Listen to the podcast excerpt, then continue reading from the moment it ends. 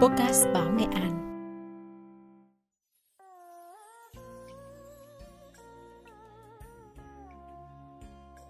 Các bạn đang nghe chuyên mục Vô sự nghề, bài viết giải mã tính cách người nghề của tác giả Phạm Xuân Cân qua dòng đọc của Bùi Bích Đàm. Từ xưa đến nay, người nghề tính cách nghề luôn khơi gợi cảm hứng cho các nhà nghiên cứu trong và ngoài nước. Tất thảy họ đều cả quyết rằng người nghề quả thật rất đặc biệt, tính cách nghề quả thật rất độc đáo. Những hàng số phẩm chất của người nghề thường được điểm danh là trung dũng quyết liệt, cần kiệm khẳng khái, hiểu học, giao chỉ tiến thủ, chân thành, thẳng thắn. Tuy nhiên, hầu như đó cũng là phẩm chất, là cảnh nết của người Việt nói chung.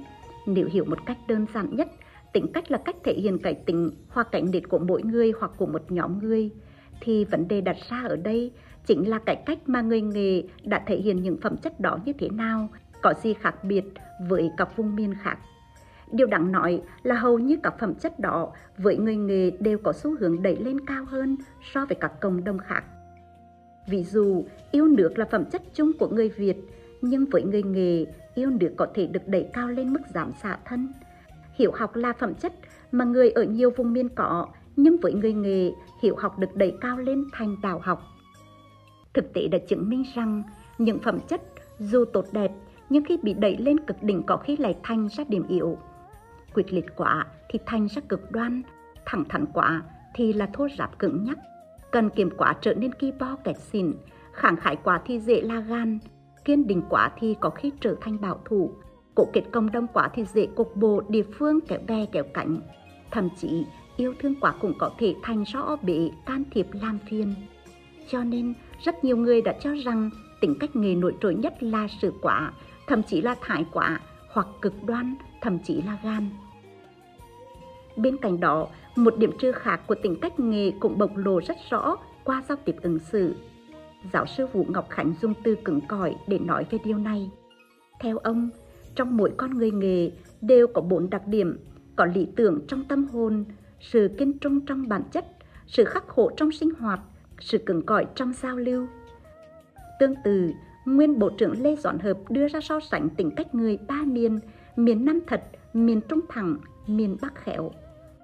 Một nhà nghiên cứu khác, tiến sĩ Hà Nguyên Đối cho rằng, nếu người đồng bằng Bắc Bộ có sự ứng xử mềm mỏng khéo léo, được mô hình hóa bằng hình tròn, thì mô hình ứng xử của người nghề được vẽ bằng hình vuông.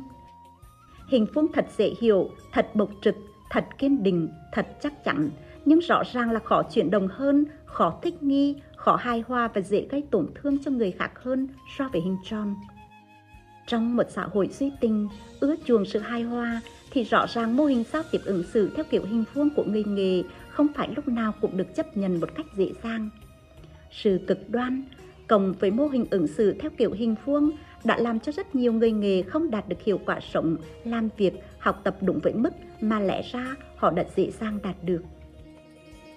Tâm lý học hiện đại đã chứng minh bí quyết thành công của mỗi con người không chỉ phụ thuộc vào chỉ số thông minh mà phụ thuộc vào nhiều chỉ số, trong đó có 3 chỉ số cơ bản. Chỉ số thông minh IQ, chỉ số thông minh cảm xúc EQ, cũng có thể gọi là chỉ số thân thiện và chỉ số vượt khó AQ cũng có thể gọi là chỉ số chịu đựng. Người nghề vẫn thường được cho là hiểu học và học giỏi, đồng nghĩa với chỉ số thông minh IQ cao. Thế nhưng, có xu hướng là càng thông minh, người ta càng tự tin và do đó không quan tâm hoặc không cần quan tâm đến các chỉ số thân thiện, càng không cần đến chỉ số chịu đựng. Kết quả là trong lúc những người không thông minh lắm thì thành đạt, còn những người có chỉ số IQ cao ngất ngưỡng rất dễ biến thành những thiên tài đơn độc, sinh bất phung thời. Tình trạng đó có nhiều nguyên nhân, trong đó có nguyên nhân từ các điểm trừ trong tính cách nghề. Con người là sản phẩm của lịch sử, đối mặt với những hoàn cảnh sống, điều kiện sống mới, tính cách người nghề có dịp thử thách và sự biến đổi để thích nghi.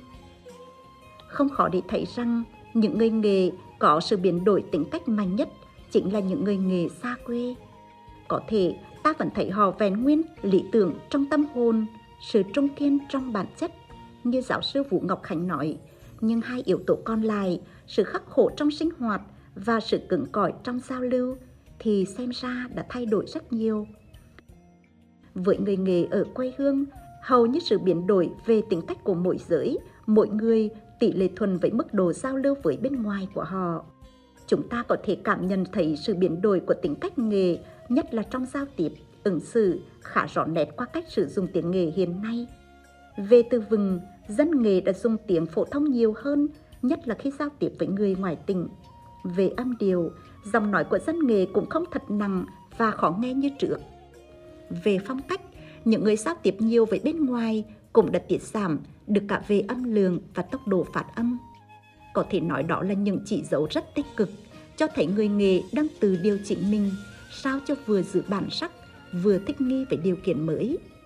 Tuy nhiên, trong quá trình biến đổi đó rất cần được nhận thức và định hướng một cách đúng đắn và chủ động như nội dung về người nghề và tính cách nghề cần được đưa vào chương trình giáo dục địa phương để các cháu học sinh sớm biết nhận diện mình thông qua giáo dục nhà trường, đặc biệt là giáo dục gia đình, cần dạy và rèn tập cho học sinh nhiều hơn về kỹ năng giao tiếp ứng xử, đặc biệt là các kỹ năng đắc nhân tâm.